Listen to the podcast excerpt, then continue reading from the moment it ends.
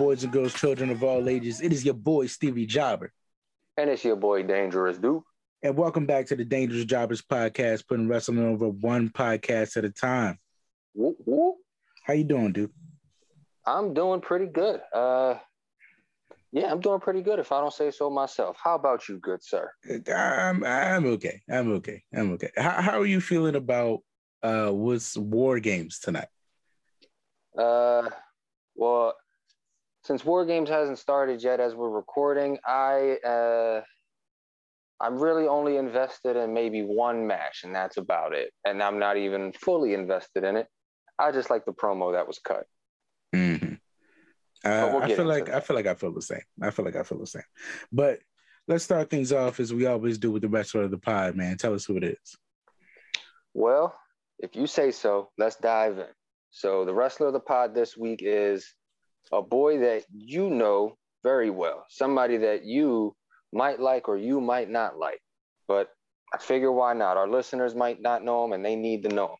So wrestler of the pod this week is MLW's own Alex Kane, their current open weight champ, and also cracked the top 500 of the PWI list this year. So I know a little bit about this guy. He looked pretty good from what I've seen. You've actually seen him live. So why don't you tell the listeners how this dude is? Alex Kane. Uh, for anybody listening, Alex Kane uh, is a great character. Let me say that first. Let me say that first. um, he's really great at making you hate him. Um, he's recently started a new fight team with like King Mo and some other big motherfucker. Um, oh yeah, what? But um, he's he's very good. He's a very he's a very good uh, uh, uh, heel character. He's a he's a slimy uh, human being. Mm-hmm. Um, uh, Mrs. Jobber actually got to argue with uh, one of the guys that he's uh, managed by uh, hmm. while he was choking somebody out illegally during a match. Oh, that's lovely. Yeah, yeah. Slimy guy, slimy guy he is. But um can't say nothing because uh, he follows us on Instagram. So, so shout out to Alex Kane. See, even even when you even when you do some slime ball stuff in the wrestling world, if you show us love, we're gonna show it back to you. Yeah, man. We, we saw him win the uh, MLW Openweight Championship, and uh, we've been watching him. Well, the, and and and kayfabe, we've been watching him live for the last two months. um, just he's just he's good at what he does, man. He's good at what he does. He's a very athletic individual. Um, and yeah, and he suplexes his ass off. So, yeah. Guy. So if you guys definitely don't know who Alex Kane is, I highly recommend you check him out. Absolutely. Uh, so before we jump into anything that was actually wrestling related, as far as you know what happened on the shows, I want to dive into something that kind of happened on social media. As you guys know, last couple weeks, WWE's been releasing people left and right. Mm-hmm. Technically, the last few months. Mm-hmm. One of the names was John Morrison, and he took to his social media and decided to address what happened. I'm not going to go through the entire video of what he said. It's on YouTube. It's on his Instagram. You can check it out. I'm just going to paraphrase some of the things he said. First off, he went through all his old gimmicks. He went through what was it? Uh, Aquaholics, Slamtonians, all that, all that good stuff. Uh, uh, Brochachos, all that stuff. Um, so he addressed that he did get released, and he didn't even get a best of luck in your future endeavors. But he said he said it with a sort of sense of humor to it, like he wasn't bitter about it. And he went on and he said he talked about how he changed from his first run to this run now and how he wouldn't change anything that he's done. but he's also had to adapt and change up his style. He didn't want to be more of a guy that did all the flips and all the grabs and the promos. He just wanted to tell stories. And he also he also left he left his little promo kind of open ended because he said while he's trying to become a better storyteller and he thinks he has the good thing about being a storyteller is when one chapter closes another one begins. And then the video just ends right there. So he kind of leaves us open ended with with what he's talking about. So my question for you is where do you think this next journey takes him if I was Johnny, I might go to NWA. Really? Um, Johnny John John Morrison is somebody that is um, highly underrated for what he does. Um, and by the sound of it, is learning to become a better re- uh, performer because he was already an amazing wrestler. Um, so he seems like somebody that's now becoming uh, or learning to become a better performer. And Johnny has been uh, damn near everywhere there is to be. Uh, and I would fear that going impact might seem a step backwards. There's no ROH to go to. Doesn't really fit GCW. AEW might be too crowded, too much star power. Might not be a place for him in that field right now. Mm-hmm. I would go to NWA because there's only few real stars, and there's nobody in NWA that does what he does right now. There's nobody okay. able to move like he moves with his persona. Um, and he would be something new for their top guys. Okay. So I feel like NWA would be a really good home for him. And it'd be somewhere that not for nothing would support his promo. Uh, mm-hmm. Not that it was a promo, but that would support that theory that, like, um, as someone trying to become a, a better storyteller, the NWA is really good at um, the strength of the matches, the strength of the title matches, the strength of the rivalries being on, the stories uh, in and out of the ring because everyone there has already cemented themselves as a great athlete and great wrestlers, but they're they're big on pride and storytelling. So if you go in there and and somebody totally new, because their top guys are what like uh Aldis, uh Murdoch, um uh we'll get into the new one later. Um mm-hmm. and Masters, uh, I think JTG might still be over there. Cardona. Yeah. yeah. Um, Bennett, and, Mike Bennett. And, and, then it's like the smithering of others that just pop in and out. Right. And like the Pope, you know, they don't really have a John Morrison. There's mm-hmm. nobody there that does quite what he does. So to tell a story and be a unique personality in that company would be much easier than going somewhere that feels like a step backwards or going somewhere that's overcrowded with star power. What do you think? I I like it. I wouldn't have expected an NWA answer, but I like it. After you just explained it and broke it down, I like it. I definitely wouldn't have said Impact or AEW just for Impact feeling like it's a step back and, and AEW being too crowded already as it is.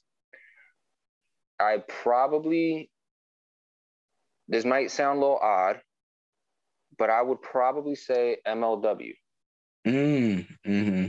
I would say MLW because one, he already has the experience with somebody over there, Dario Cueto. Mm-hmm. Dario knows From how to work with him. Yeah, yeah. He knows how to work with him. He knows how to book him. He knows John Morrison can be a top guy. Mm-hmm. And then there's people over there that he hasn't mixed it up with that on paper seem like a good idea. Like Plenty. you know him and him and Jacob, him and Myron, him and Davey Richards, Filthy Tom Lawlor. There's Mhm. people there's people over there that he can mix it up with.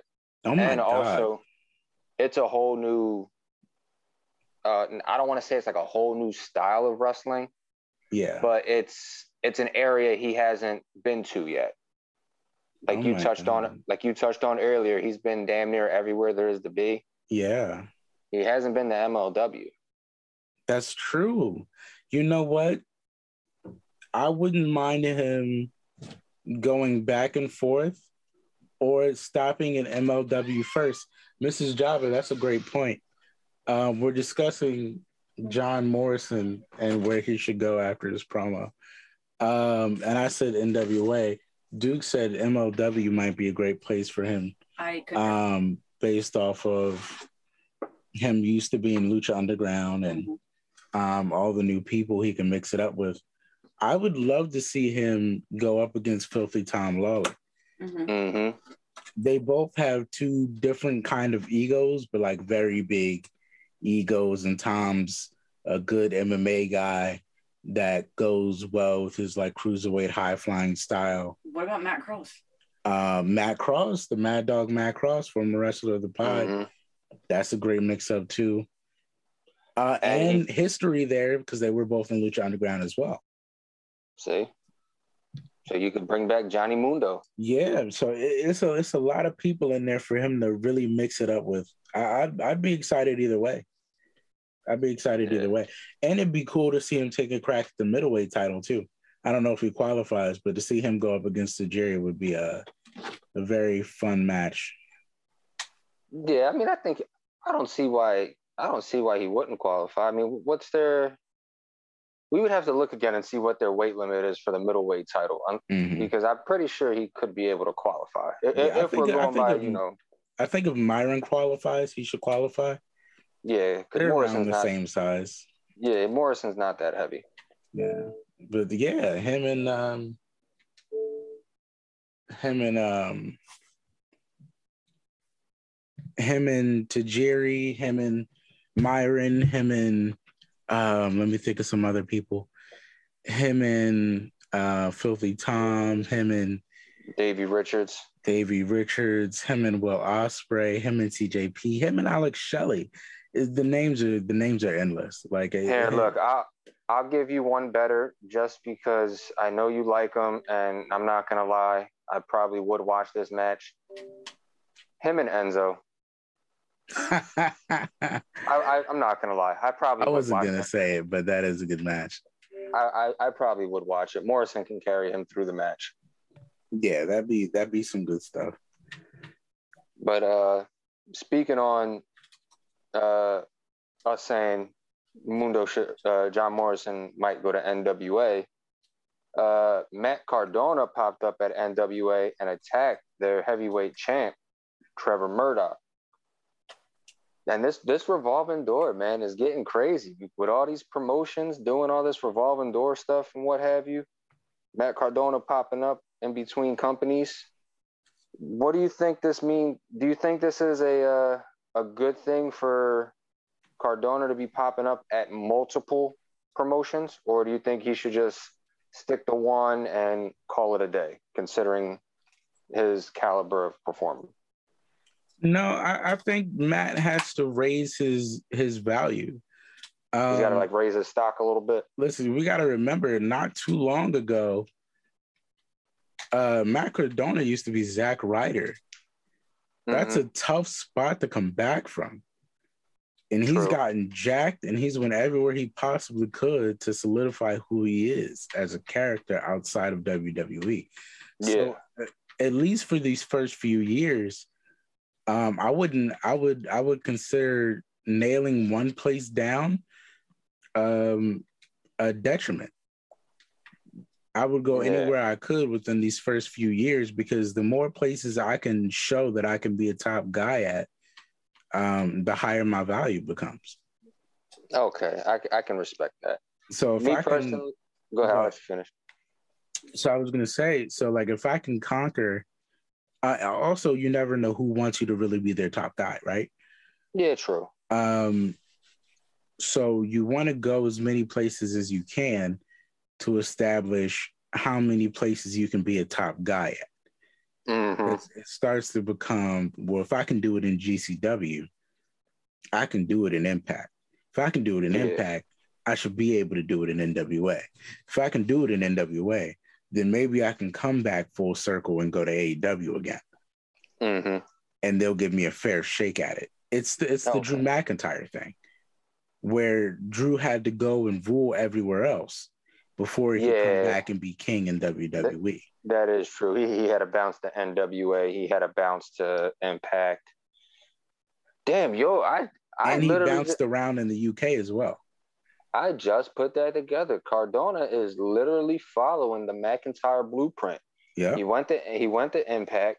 He went to NWA. He might start popping around Europe here and there. He's literally following the McIntyre blueprint. He got bigger. He went through another promotion, invaded another promotion. He's he's literally following the McIntyre blueprint. and, and and you know what i don't blame him because if you can pull it up and i think um and i i think i said this when he won the gcw world title um all he needed to do was win he he only needed to he needed to prove himself That he can be a world champion somewhere. that he could be a world champion somewhere and gcw the most uncommon Unlikely. places the the most unlikely of places for matt cardona to become a champion for him to win it there really solidified i think to all these other companies that well if he can win it here he can win it anywhere Yeah, he, he showed that he can be more than just a mid card player. hmm So I think, um, and if we'll get into impact, we'll get into impact too. So, um, if he can, if he can conquer all these different places at least once, hmm his stock goes through the roof. and Yeah, I'll so end it there because we got to talk about him again. Yeah, because once he actually finds his home, it'll be all that hard work paying off. Absolutely. But I do think it's a very good challenge for Murdoch um, because who do you challenge after Nick Aldis, right? True, very true. So And I think. Matt Cardona is a big, a He, big he, he could prove to be a viable opponent, especially being the GCW world champ. and the way that his promos have been going. hmm Well, since we since we're on the topic of Cardona, uh, let's jump into Impact. First and foremost, Moose has been doing a bang up job as a champ now. Like this this run around, I feel like Moose has been doing some of his best work. His promos have gotten better.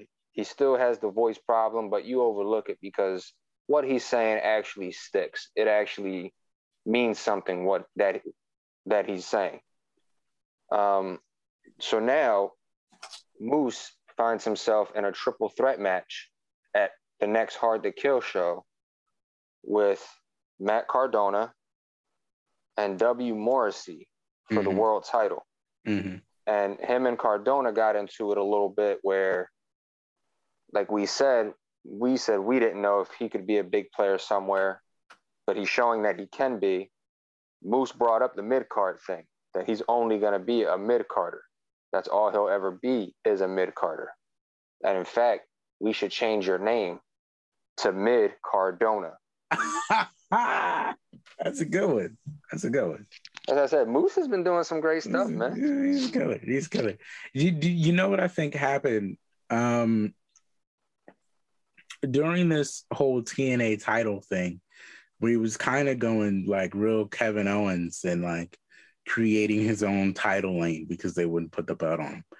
Mhm. Um, you know what I believe happened? I believe he might have had some contract things going on at the time.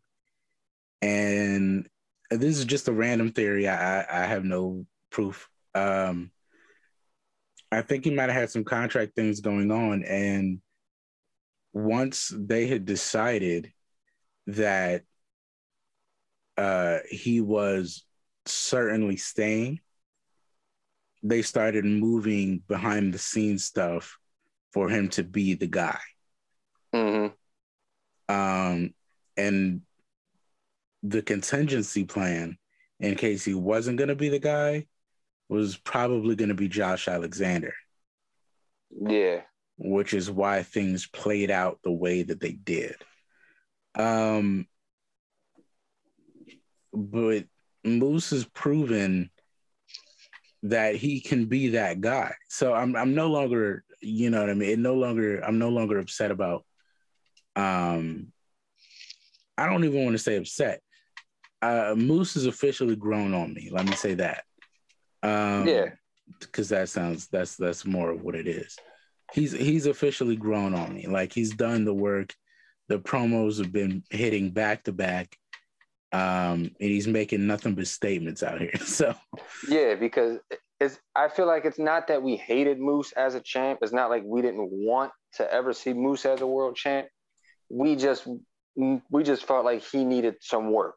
He needed yeah. to he needed some polishing before you needed to polish the shiny car before you were able to take it out and drive it. Mm-hmm. Yeah, he wasn't. He just didn't feel like he was there yet. Yeah, and, um, now he's he's there. He's definitely mm-hmm. there. Um, so I, I don't see him losing the title, but if he was to lose the title, I feel like they picked the right two guys to choose between. Um, I say that because uh, we just finished doing all this praise for Matt. Um, he's been doing excellent work, and I feel like the next level of championship for him would be the Impact title. Mm-hmm. Um, in the scheme of things, I feel like the Impact would be the next big title for him to win, um, to really solidify more of his name. And I, I feel mean, like he's at a place where I wouldn't be shocked if he won. Yeah, I agree. Um, and not for nothing too, not to take credit away from W. Morrissey because he's all. actually he's improved quite a bit too. I mean, he's come a long way from getting released and then having the uh, the alcohol issue, the depression, uh, the things of that nature, and to actually bounce back, get in better shape, get healthy again, and become the performer that we expected him to be mm-hmm. when he went on his singles run, that actually speaks volumes. Mm-hmm. Um, so I think this triple threat match in general is a prime example of three people that we thought weren't going to be too great, but unless they worked at it. And sure enough, they did work at it and they got better. And now they're actually getting the chance to show that they could potentially be A players for a promotion. Yeah, I hope that is the story of the match as well. Because I, I totally agree. Like, I wouldn't be upset if uh, Moose was to lose, considering the guys he would be losing to. Mm-hmm. Um, I would I would be okay with Matt winning because he needs I feel like he needs another he's looking for that next title to solidify his name. Yeah. Um, but I would be even more happy for W Morrissey because we know how hard he's worked at it. Yeah, um, and, and, then of course I wouldn't be upset if Moose kept the belt because he's he's yeah the the guy right now. Yeah, either either way, you're not gonna get mad at how how the scenario plays out, no matter who wins. I was gonna say I remember way back in what was it? I want to say it was I want to say it was 2015 or 2016 mm-hmm. when they mm-hmm. had the fatal four way match after uh, Finn Balor got hurt for the uh, Universal title, and it was Roman, Seth, uh, Kevin Owens, and Big Cass, who's now W Morrissey. Mm-hmm. And I seen the picture, and you looked at me like I was funny when I said this. I said, Is it weird that I see him in this picture and I kind of want him to win? Yeah, and at the time.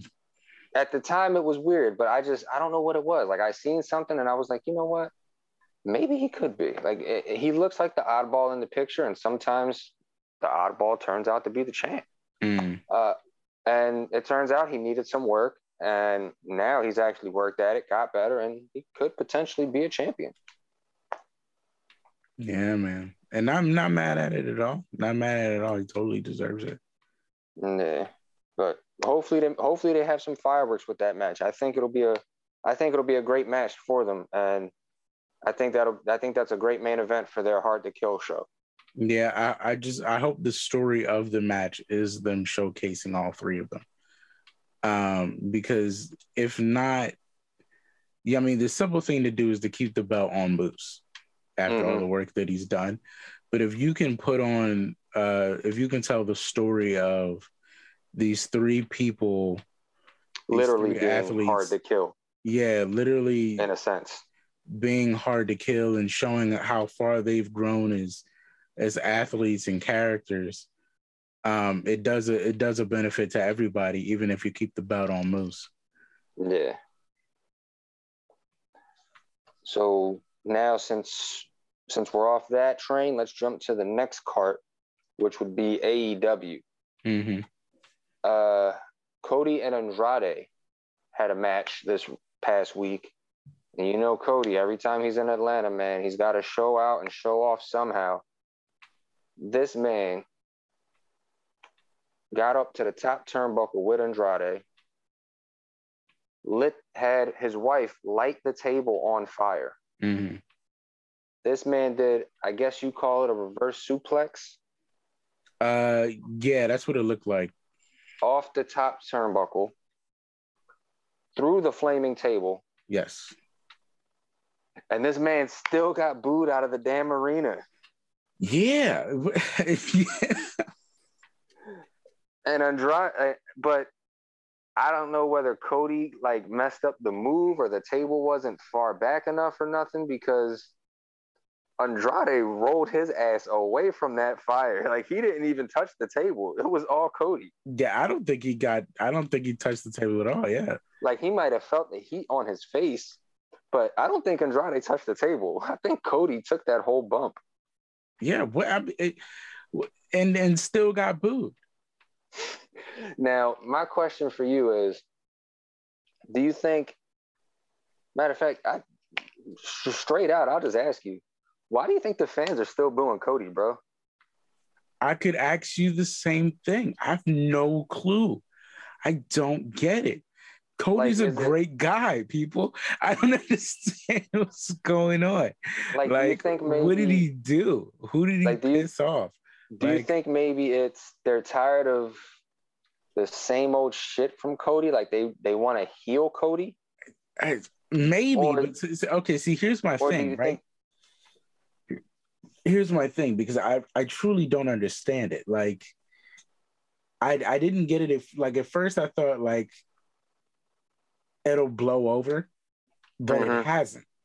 So now, now I have to say something, and then and it's it's confusing because I'm I'm I'm I'm having this thing where I'm like, well, I'm trying to find the reasons why you don't like a good guy. Hmm. Um, is it because he's too good? Is it because he has no edge? Because he just went through a flaming table. Like, is it, is it because he wins all the titles? Because he doesn't. He hasn't won a title in months literally since the TNT title and intentionally threw himself out of the the uh the AEW world title picture. Like I I literally have no clue why you would boo him. Is it do, do you think he's trying to be Dusty Rhodes? I mean, you could argue that, but could it at the end of the possibly... day, like we all know he's not Dusty Rhodes. Even he Maybe. knows that, and he's not trying to be maybe they're just I don't know. I mean, because in my mind, for me, the reason that you boo a good guy, one, they're being shown way too much. I don't think Cody's being shown way too much. He's been off TV. Yeah, so it can't be that. It can't be that they're showing him way too much. Because remember, that's why we booed Roman. Right. We were getting Roman shoved in our face 24 7. Right. That we got tired of Roman. Right. And we started booing the hell out of him. I'm thinking maybe it's because they want him to be a heel and they're tired of him being a good guy.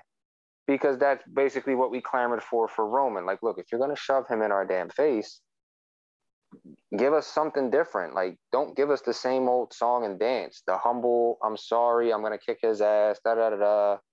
The wake up call. Like, give us something different. Give us an asshole.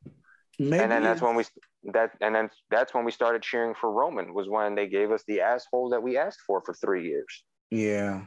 I mean, maybe so, that's it. Maybe fans are just healed by nature. Maybe, maybe at the end of the day, uh, not to turn this into a superhero thing, but maybe at the end of the day, man, nobody likes Captain America. Maybe we all want an asshole to champion. I, I, I don't know, but it, it, it would seem like um and again i don't want to go back to superhero things but again it seems like that like dark knight trope like you either die a hero you live long enough to see yourself become the villain because they uh-huh. make you they make you become the villain like it, it, yeah. he just maybe he just has to turn heel because they just don't want a, a clean cut good person anymore and i mean i hated it with johnny gargano so, uh-huh. so yeah. maybe that's what it is. Maybe I maybe wrestling fans just can't take a pure baby face. Yeah, because you figure who was the last like like pure pure baby face? I I want to say it was before she turned heel, maybe Bayley because Bayley was baby face as hell. And we got tired of seeing Bayley. We turned her heel, and it was great. Mm-hmm. And then John, who we never turned heel. John's like the last pure-hearted babyface. I I would I would think. Um, I think AEW still has one more babyface that's like pure, pure, besides Cody, and not even that Cody's pure, pure. Like Cody, and maybe that's what it is. Maybe people remember liking Cody the most during the Elite when he was trying to ruin the entire thing and yeah, take over the Elite. Yeah, when he was Bullet Club Cody and they just want that back. Um, but the I, last, I mean, the last point, pure, I, pure baby face they have really is Jungle Boy. Yeah, and and for Jungle Boy, it's different. Jungle Boy is essentially, in my opinion, their baby because he's a he's five foot nothing, a hundred pounds of nothing. Got got more heart than anybody on the roster. So I mean, that works for him because you know he's the he's like the Rey Mysterio. He's the small exactly. guy that you can't help but love because he's the underdog, and everybody loves the hell out of an underdog. Exactly. He's, like even he's... even heel fans are like, okay, you know what? He's okay. We is we that can... it? Is it because Cody doesn't look like an underdog? Is it because Cody's not an underdog? Is that what it is? Is it because Cody? I mean, at one point, underdog? at one point he was. But Cody has at no one point it was, but Cody Cody stopped being the underdog after he won the NWA World Title from Nick Aldis. In my opinion. Let, let me quote CM Punk real quick when he's talking about John Cena. You and your Boston Red Sox, you swear you're the underdogs. You've become a dynasty. You've become what you hate. You are now the New York Yankees. Mm, you could Cody right, Rhodes man. is no longer the Boston Red Sox. He's now the Yankees. He's become a dynasty. Mm-hmm. Mm-hmm. That could be it. I think we I think we figured it out. I think it's because he pretends he's an underdog and he's not. He's, he's actually not. he's actually the the odds on, you know what I mean? He's who's who's the money's on to win. I mean, look at it right now. You're basically Wish version Triple H, dude. You're the vice president of a company. You have a wife who's who's like the boss of something within the company, but you're not being the asshole that you should be, the asshole authority figure that you should be. Mm. Do you, you wanna, think? Do you, you think if, they if cheer wanna, him if he becomes Triple H? No, but they start to like him more. They don't cheer him, but they boo him still because of how they're because of the character that he's playing. Here's my thing. I feel like if Cody is to go heel, right? He should go heel against the underdog of underdog. and if he goes heel and he turns into Triple H, I think the very next feud he needs to have, or the culminating feud of that year, whatever year it is, should be CM Punk. Yeah, because Punk and Punk and his history with authority figures is very well documented, and it, it documents well. It documents into well storytelling or great storytelling.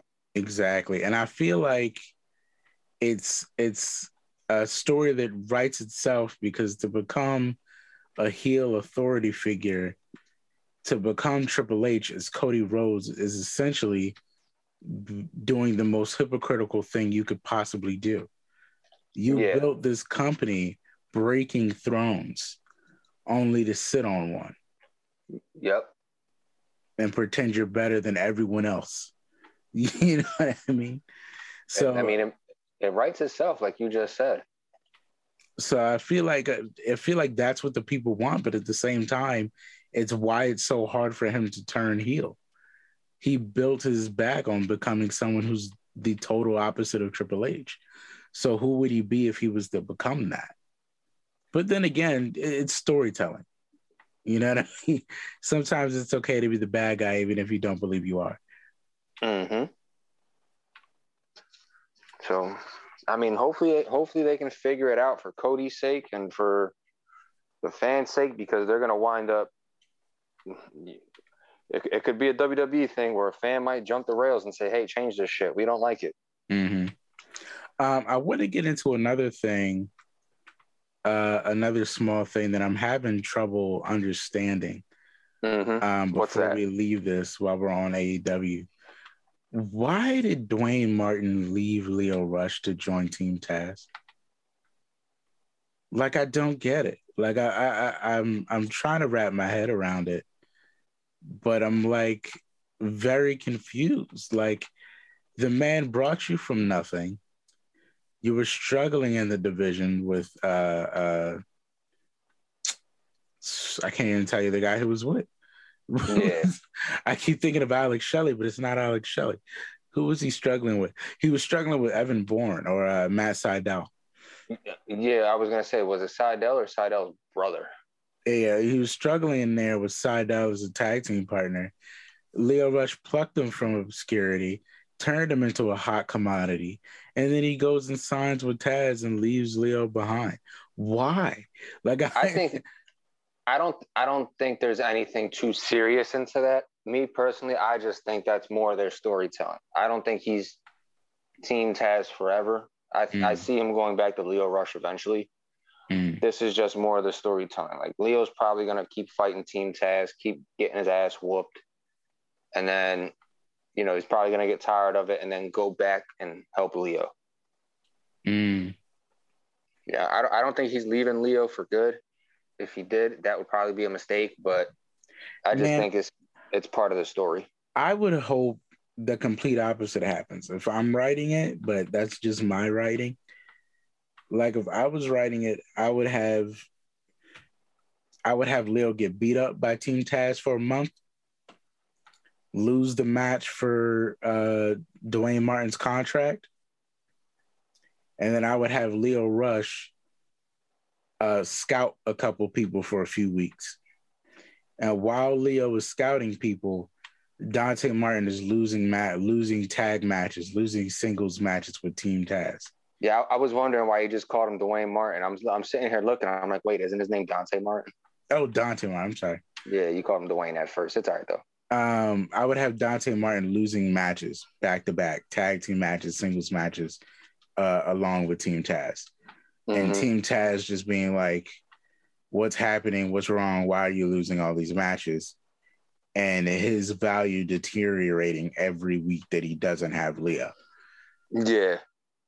And then I would have him. I would have Team Taz drop him like a bad habit, and him come crawling back to Lio Hmm. and him like Lio, or Lio walking past after the first week he's been dropped, like, man, that was rough. I wonder what happened.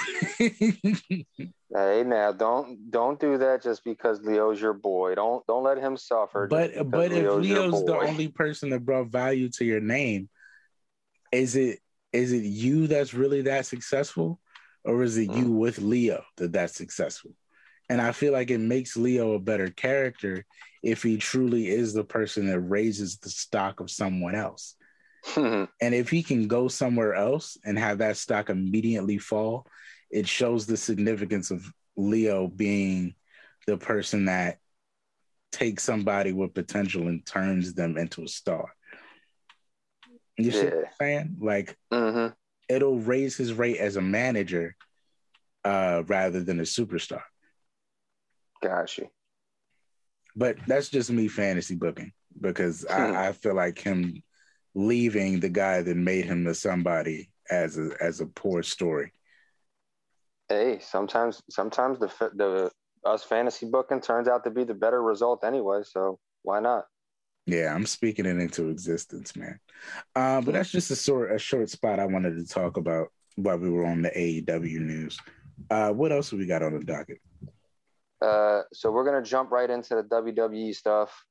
Um, this topic is something I found pretty interesting, and I want your opinion on it. Uh, WWE has announced that they're implementing a new, I guess we can call this the NIL program or a NIL program for mm-hmm. collegiate athletes. Mm-hmm. And what this basically means is it's a name, image, and likeness program. Triple H dove in a little bit and decided to talk about this.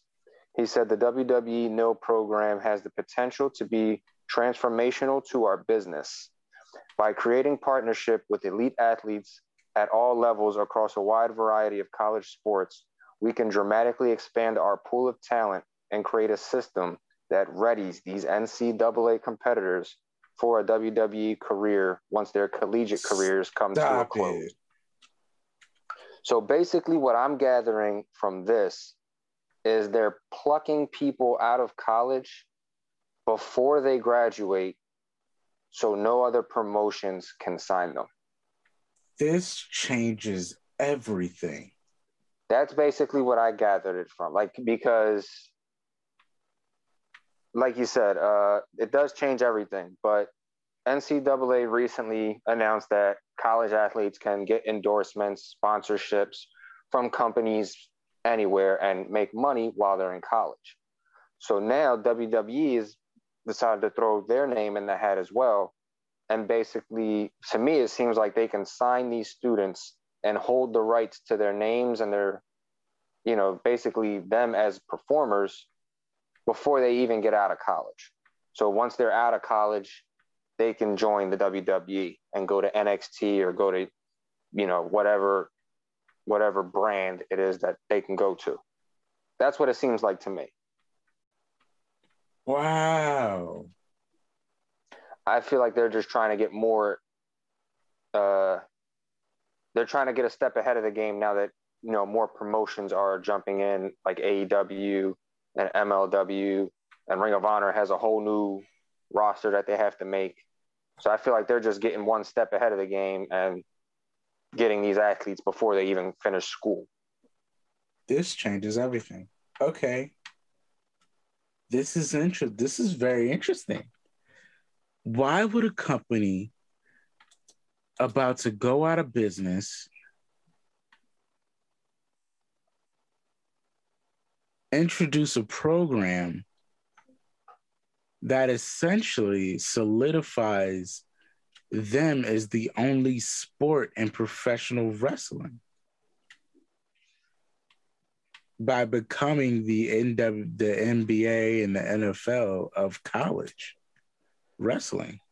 Yeah, that, that's. I feel like that's what they're kind of throwing throwing out there. That I feel like that's what they're trying to do. Yeah, by starting a program where you can transition into being a professional wrestler um, as a collegiate athlete while in college, is essentially making yourself the only legitimate r- professional wrestling company.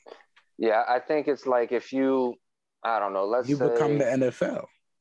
Yeah, so let's basically say if you have somebody at, you know, Alabama or somebody at LSU on the football team, like you have a wide receiver for LSU, but they have aspirations of becoming a professional wrestler and you have aspirations of signing them.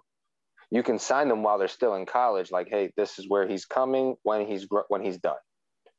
And once he graduates, you know, walks, gets his diploma, tosses his hat or his cap in the air, and then becomes a WWE employee the moment he graduates.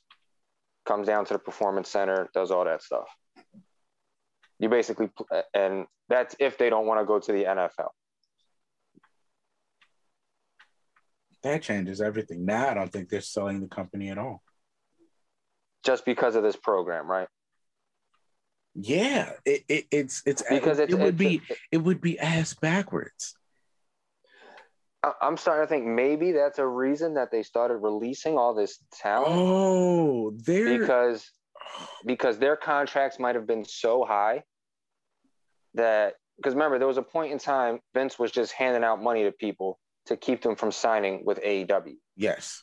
So maybe now he's doing these cuts and everything to recoup some money and start this program so you can sign these athletes. So he's trimming and, the fat for a totally different reason. And maybe and maybe you can sign these athletes for half of what or maybe even a quarter of what your mm. minimum active roster contract is. Like you can say like, like let's say the average let's say the minimum contract for a WWE performer is 200,000. So you sign these athletes while they're in college where you're not working for us officially yet, so you can't get 200,000. But we can give you a percentage of that, like we can give you 50,000. Oh my god, dude. But once you're done, you come work for us for however many years. Oh my and god. then and then you and then you get the contract, the minimum contract. I'm flipping out in my head, dude if this works, like so many dots are connecting now. So yeah, but, many dots are connecting from. If Vince pulls this shit off, I think it'll. I think it'll work to an extent. And listen, I say, listen. An, if Vince pulls this shit off, he's an evil fucking genius. Yeah, he's a total. He's a terrible, terrible person, but he's an evil genius. I think it'll work, but strategically, strategically trimming the fat of the company with of of pro wrestlers from the indies and people that aren't you feel like aren't holding their weight that come from the indies that just aren't doing it for your roster to slim all the numbers down all the way around to initiate a program where you take collegiate athletes straight out of college, presenting yourself as the NFL, the mo- the highest money making place, but doing entertainment, you create your own style of wrestling again. Because now you're taking people that you can create and mold from scratch on your exactly. own from scratch you're presenting yourself in a higher light or a higher light to all different brands because now you're you have a direct line from collegiate wrestling from high school wrestling to your company mm-hmm. and it makes you the classiest thing on the market and you yeah, can it, pay them half the cost and make mm-hmm. everybody that you make a star a homegrown talent yeah. That's genius.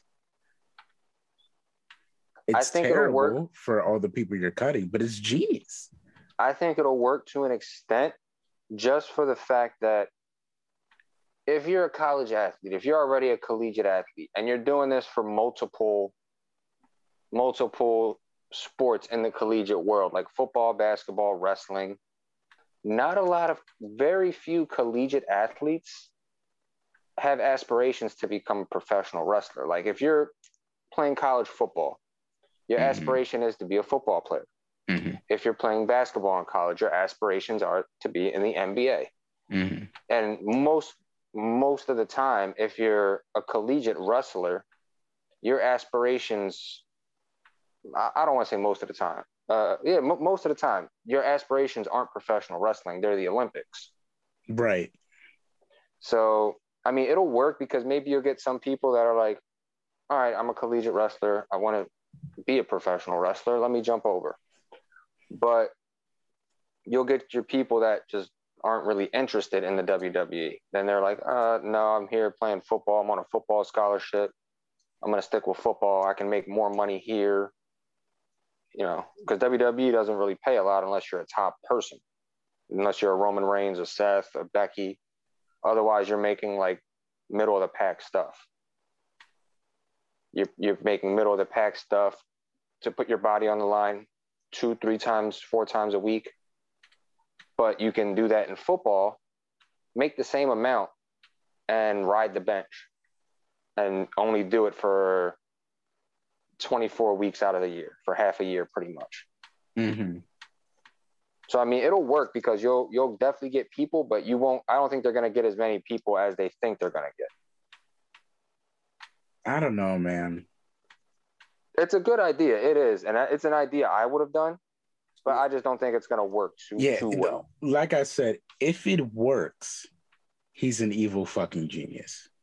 Because it is a good idea. I got. I do have to give him credit there. Because it it, it would it would essentially, ah, uh, it, it presents you in such a different light.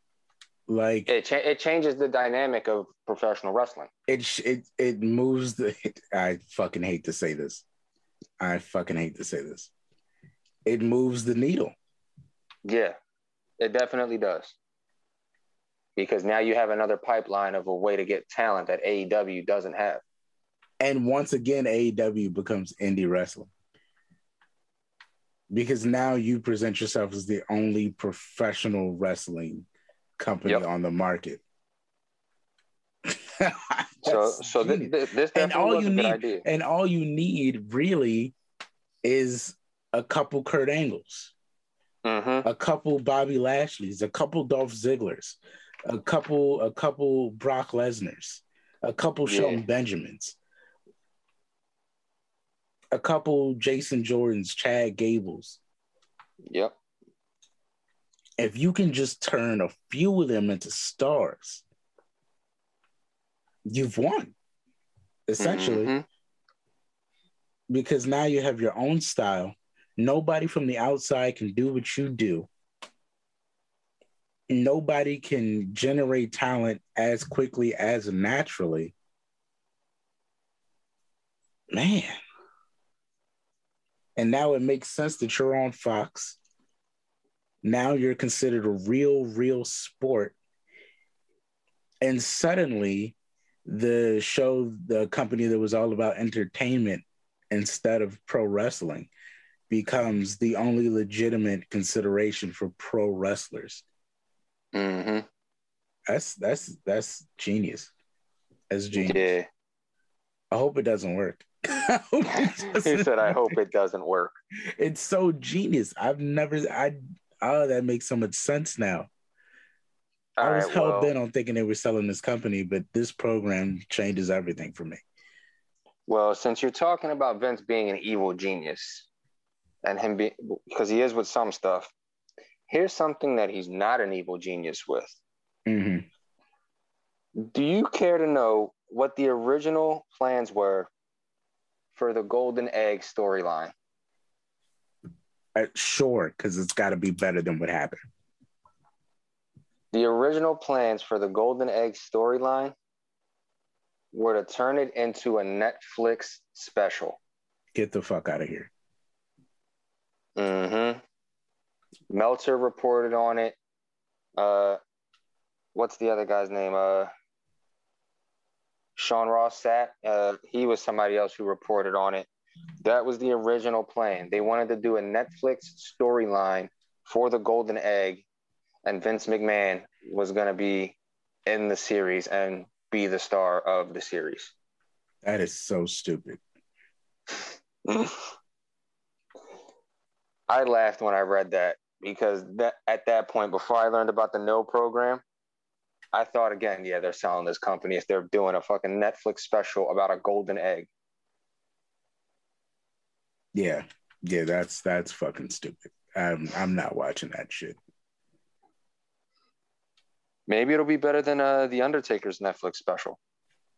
Uh, the Undertaker had a Netflix special. Yeah, remember with him in the New Day.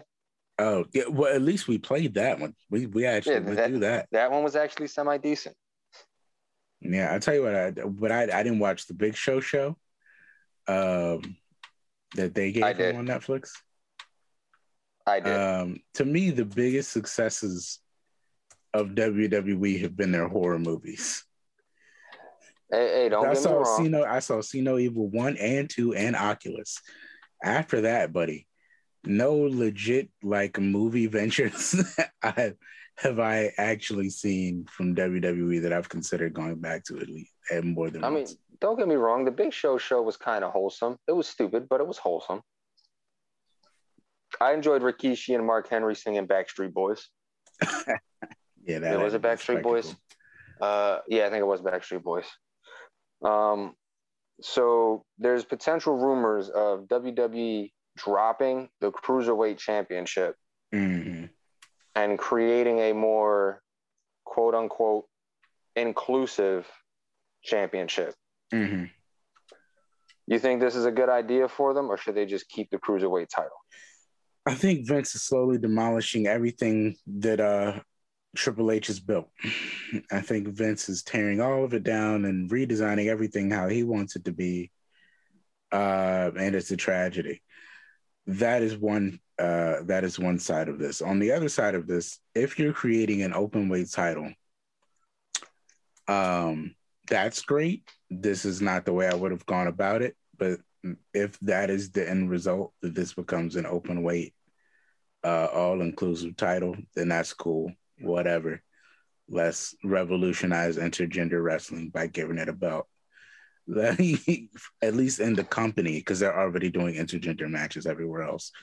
Yeah, um but if you're gonna if that's gonna be your way to include stuff within the company that's open weight and uh gender inclusive go for it.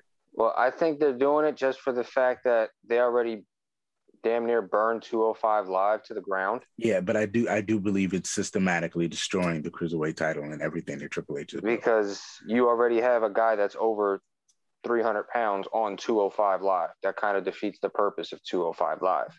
Yeah, but Like, like why again, is Odyssey? Why is Odyssey Jones there? He doesn't need to be there. then again, you also have to think about it this way: um, if a wrestling show uh, falls on the TV and nobody's there to watch it, is it really worth booking? So, Good analogy. Good analogy. uh, uh, if the show is on and nobody's watching it, does it really matter how you book the show? Mm, Yeah, that that that's a good analogy. mm. You know what I mean?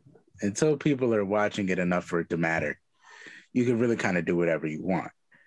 Um, now, whose fault that is is very hard to say, but nobody's watching 205 Live regardless. Uh, I don't think we've done not a one 205 Live report on this show since we started it. Um, not that I can remember. Nah. So, Well, s- well, since we're going to talk about stuff that we can't watch, let's talk about something that most people should be watching. What are your thoughts on face Brock Lesnar? Because I'm not going to lie, I'm liking it. um, this would be the second time we saw him, right? Since Yeah. uh, Lumberjack Brock. Yeah, uh, yeah. This this would probably be the second time. Yeah. Well, this is the first time I think since he's been suspended. Right. Hey, hey, man, I love it. Um, I love Brock is a good guy. I love that he doesn't talk much. Um, yeah, I love it. I mean, there's not much to say. I mean, I think I'm this is the surprised they pulled it off. I will. I will say that. I think That's this very is the surprising. I think this is the most he's talked in his whole WWE career, and he did pretty fucking well, if I don't say so myself. Yeah, like yeah. when, when he was talking to Sami Zayn, and they actually just gave him the microphone and let him speak. Like, okay, Brock knows words. He's pretty intelligent. He's not just you know the big muscle head. This dude's actually got some oomph behind him. I think all them years is sitting behind Paul Heyman, just letting Paul talk. He just figured it out for himself and said, "Okay, I could do this too." Yeah, like I, I dig it. Like Um, uh, I, I didn't think they could pull it off, but it's something about Jack and a uh, Brock and a and a ponytail and uh, flannel that just it just works. It just works.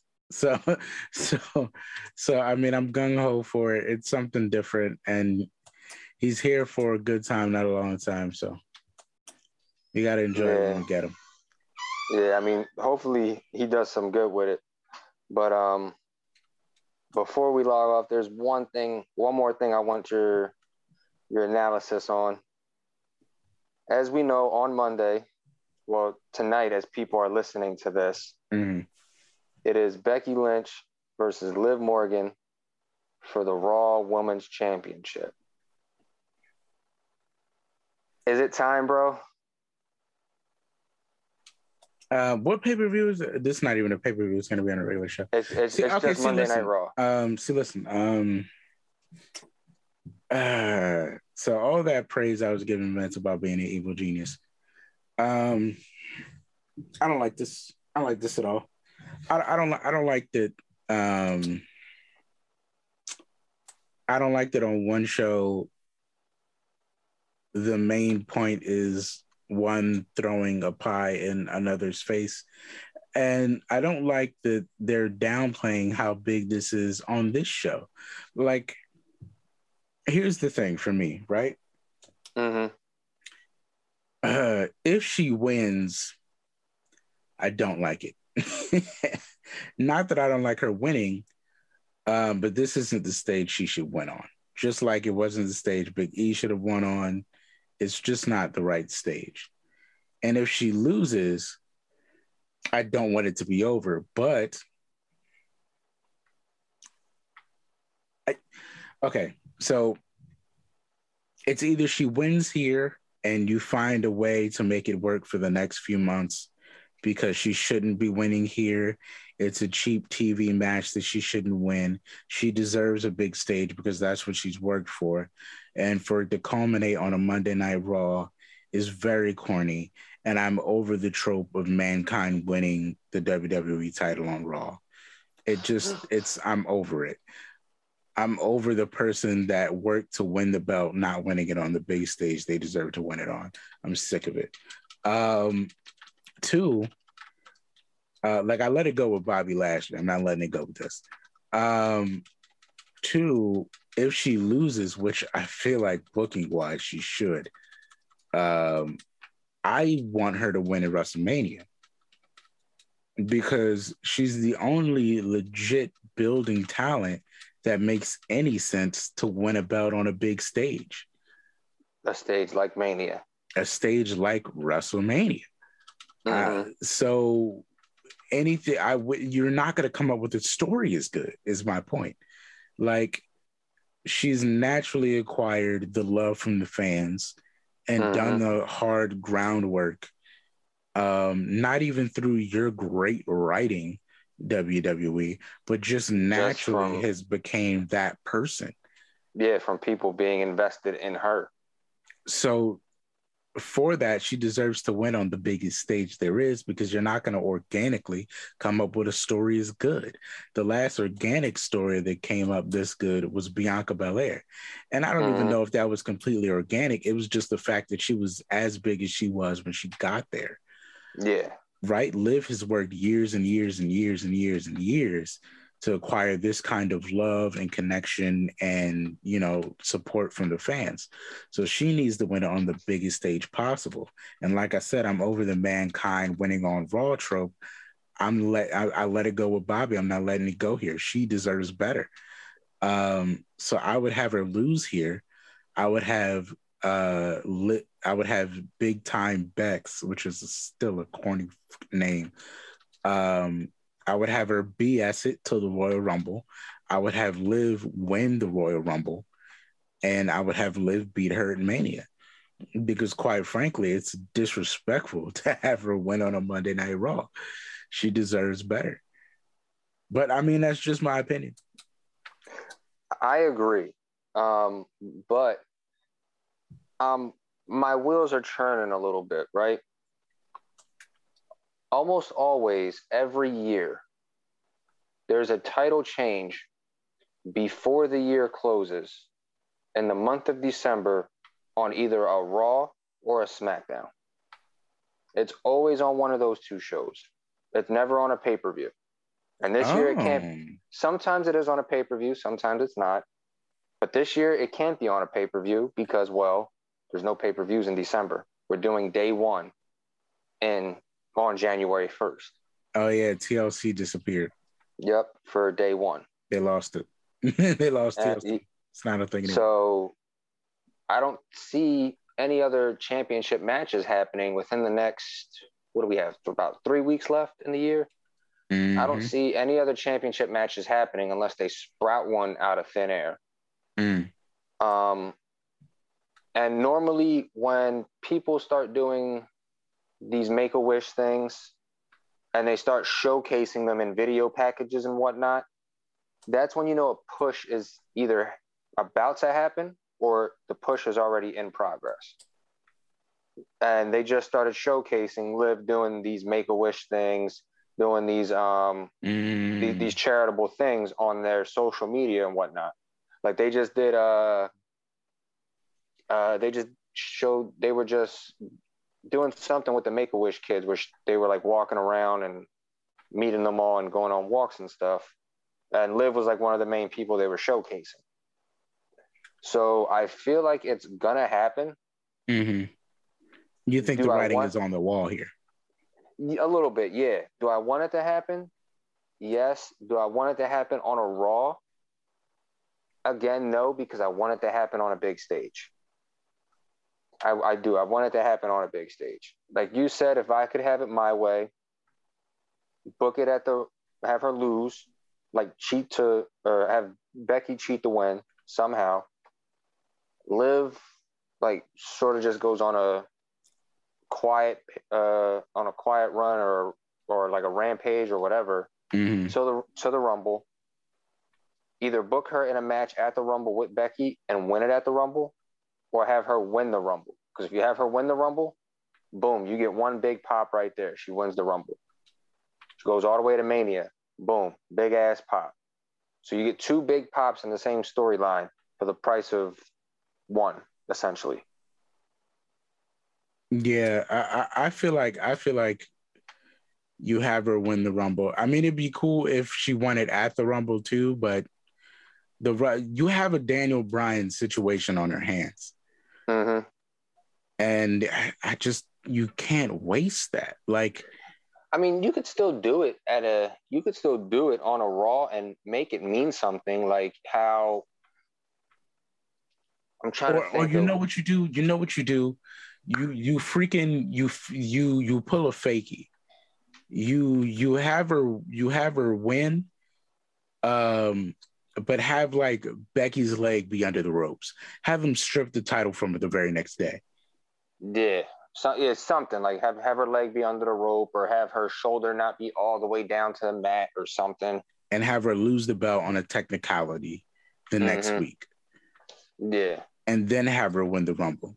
That way you can you you know what I mean? Like if you're doing it for cheap pops, but like you got a situation that could be so much bigger if you just booked it the right way. Like, I mean, you could do not it. for nothing. Uh, who's our guy that always says WWE would never? AEW uh, would never. Like, you know how carefully they're constructing the rise of Tay Conti. AEW mm-hmm. would never. Yeah.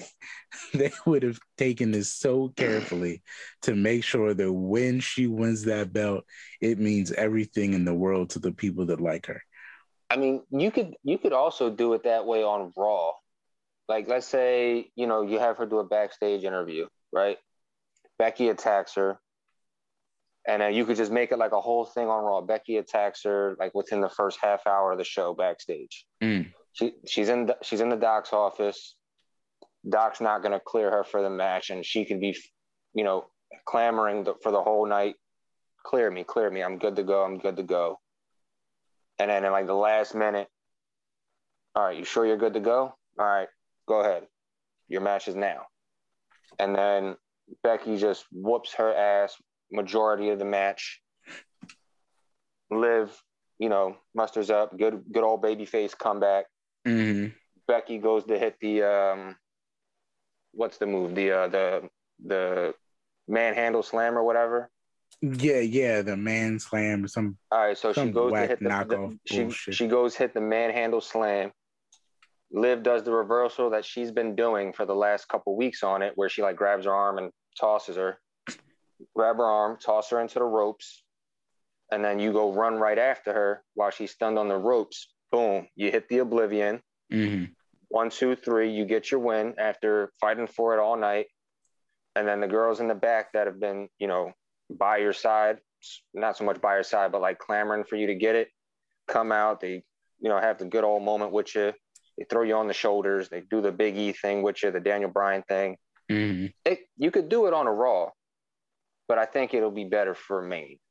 Yeah, yeah. But if you, you- do it on a raw, could- that whole raw has to be about Liv winning. Yeah, and I think and I think it will be. I think I think if she is going to win it on Raw, it's going to be centered around that whole show is going to be centered around Liv. Mm. Because who's their world champ right now? It's uh Big E. Mm-hmm. They already got something brewing with Big E, Seth, and Kevin, so you can put that on the back burner for a night, and then just have this night be centered around Liv and Becky. Because honestly, is this is the bigger. star. Yeah, this is the bigger feud anyway. Yeah, this is the feud I I feel like most people care about more. Just Yeah. because Liv is in it and Becky's in it, and then you have your you you have your clear division in the Becky fans and the Liv fans. Mm-hmm. It's like me Damn. person. It's Did like they me put the personally. belt? Wait, did they put the butt on Big E so that it would be easy for Becky to be the biggest champion on the show? Fuck, don't say that.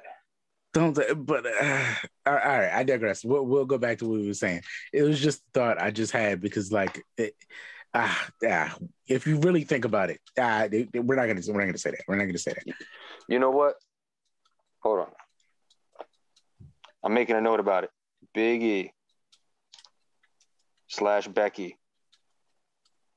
We're gonna talk about this next week. All right, right. This is the first time we've ever done this on a live show. Yeah, we had 60 some odd episodes. Oh, I just made a note of something we have to talk about next week. The Big E and Becky Lynch title dilemma. Mm-mm-mm. I guess that's what we're gonna call it. And that all Yeah. depends if Liv wins on Monday. If Liv wins Yeah. on Monday, we ain't talking about it. But if Becky retains, that's something we'll be talking about. yeah. But I think that's pretty much all of our topics that we have for this week. So, with that being said, Mr. Stevie Jobber, you got some shout outs you want to get into, or would you like me to jump on them first? Uh, yeah, I'll jump into it, man. Uh, first up, as always, as always, visited it today. Doghouse Gaming for all your retro gaming needs. It's gonna become a trope eventually. I feel like the dedicated listeners. Once we Mhm. have like a, we'll do like a live stream or something, and they'll be like all in the comments. Like once we, Doghouse Gaming for all your retro gaming needs. Uh, I'm gonna say it till you're sick of me, and then I'm gonna keep saying it. It's gonna become my catchphrase. Doghouse Gaming for all your retro gaming needs. Uh. I was just there today buying a, a, a PS4, not the PS5. Don't shame me. Um, the PS4 and some like old Mortal Kombat games. Um, for all your retro gaming needs, uh, please go on Facebook and follow their Facebook. Uh, they're very responsive. They got everything from freaking Dreamcast to the PS5, man. So go check them out. Um, I want to shout out uh, the Rant and Rave Wrestling Podcast. I want to shout out uh, the Wrestling Retweeter and uh, one of our newest followers, the Ring Fanatics Podcast. Uh, so if you're on Twitter, go follow those three: Wrestling Retweeter, the Rant and Rave Wrestling Podcast, and the Ring Fanatics Podcast. Gotcha. Uh, all right, so I guess I'll jump in on this. Uh, first and foremost, we shout him out all the time, but this man just hit a milestone, so I got to show him some love. Shout out to the one and only D the Toy Hunter this man has just surpassed 15,000 views on YouTube. Hey. You guys haven't checked him out. You need to stop what you're doing. Go to YouTube, type in D the Toy Hunter, and go check out all his awesome stuff because that man has hit a great milestone. He's been nothing but a supporter and a friend of the show. So definitely go check him out, D the Toy Hunter. Absolutely, man. Also, we got All About Wrestling podcast, man. If you haven't checked them out, you need to because they do some great stuff as well. You got the Dirty Heels podcast. You got the Funko Friends podcast. We'll actually, I'll actually be on their show sometime next calendar year in January. So make sure you check them out. And since you want to shout out uh, Doghouse Gaming, Acme Superstore has all your retro toy needs from wrestling to Funko to Pokemon to anime, comic books, anything that you're into, they have. So go check them out as well if you haven't. Um, and that's pretty much those are all my shout outs for this week.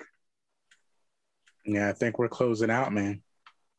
Yeah, so that's pretty much it for this episode, guys. Thank you for tuning in. You know, without you guys being here, we wouldn't be doing this. Make sure you check us out on the Instagram. Make sure you check us out at our website, uh, dangerousjobberswebsite.com. Uh, our YouTube channel, Dangerous Jobbers. You got us on Twitter, Facebook, all that good stuff. We might have a little holiday, little something special for the holidays coming up on one of those platforms. So make sure you check them out and you stay connected as always. And that's pretty much it for this week. Stevie Jobber, you got anything else to say? Nah, I'm good, man. All right, guys. Well, have a good one. Stay up. Stay blessed. And as always, Jeff going airborne. stay dangerous.